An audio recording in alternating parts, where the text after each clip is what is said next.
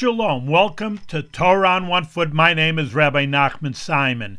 We're learning in this week's parsha that Yaakov had a dream. He saw a ladder and angels going up and down.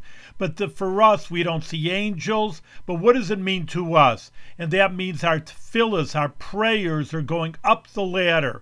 That we have to start from the bottom. Modeh Ani, I just thank you, Hashem. But don't forget, then you have to think about how Hashem is really great, creating the world, and that's part of our prayers, and culminating with asking God for whatever you need.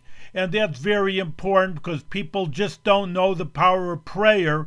And it really is that important. They're very good for us that we ask God. He's waiting for us to ask Him. Say, why doesn't God do anything? Well, why don't you ask? And you'll see your prayers be accepted.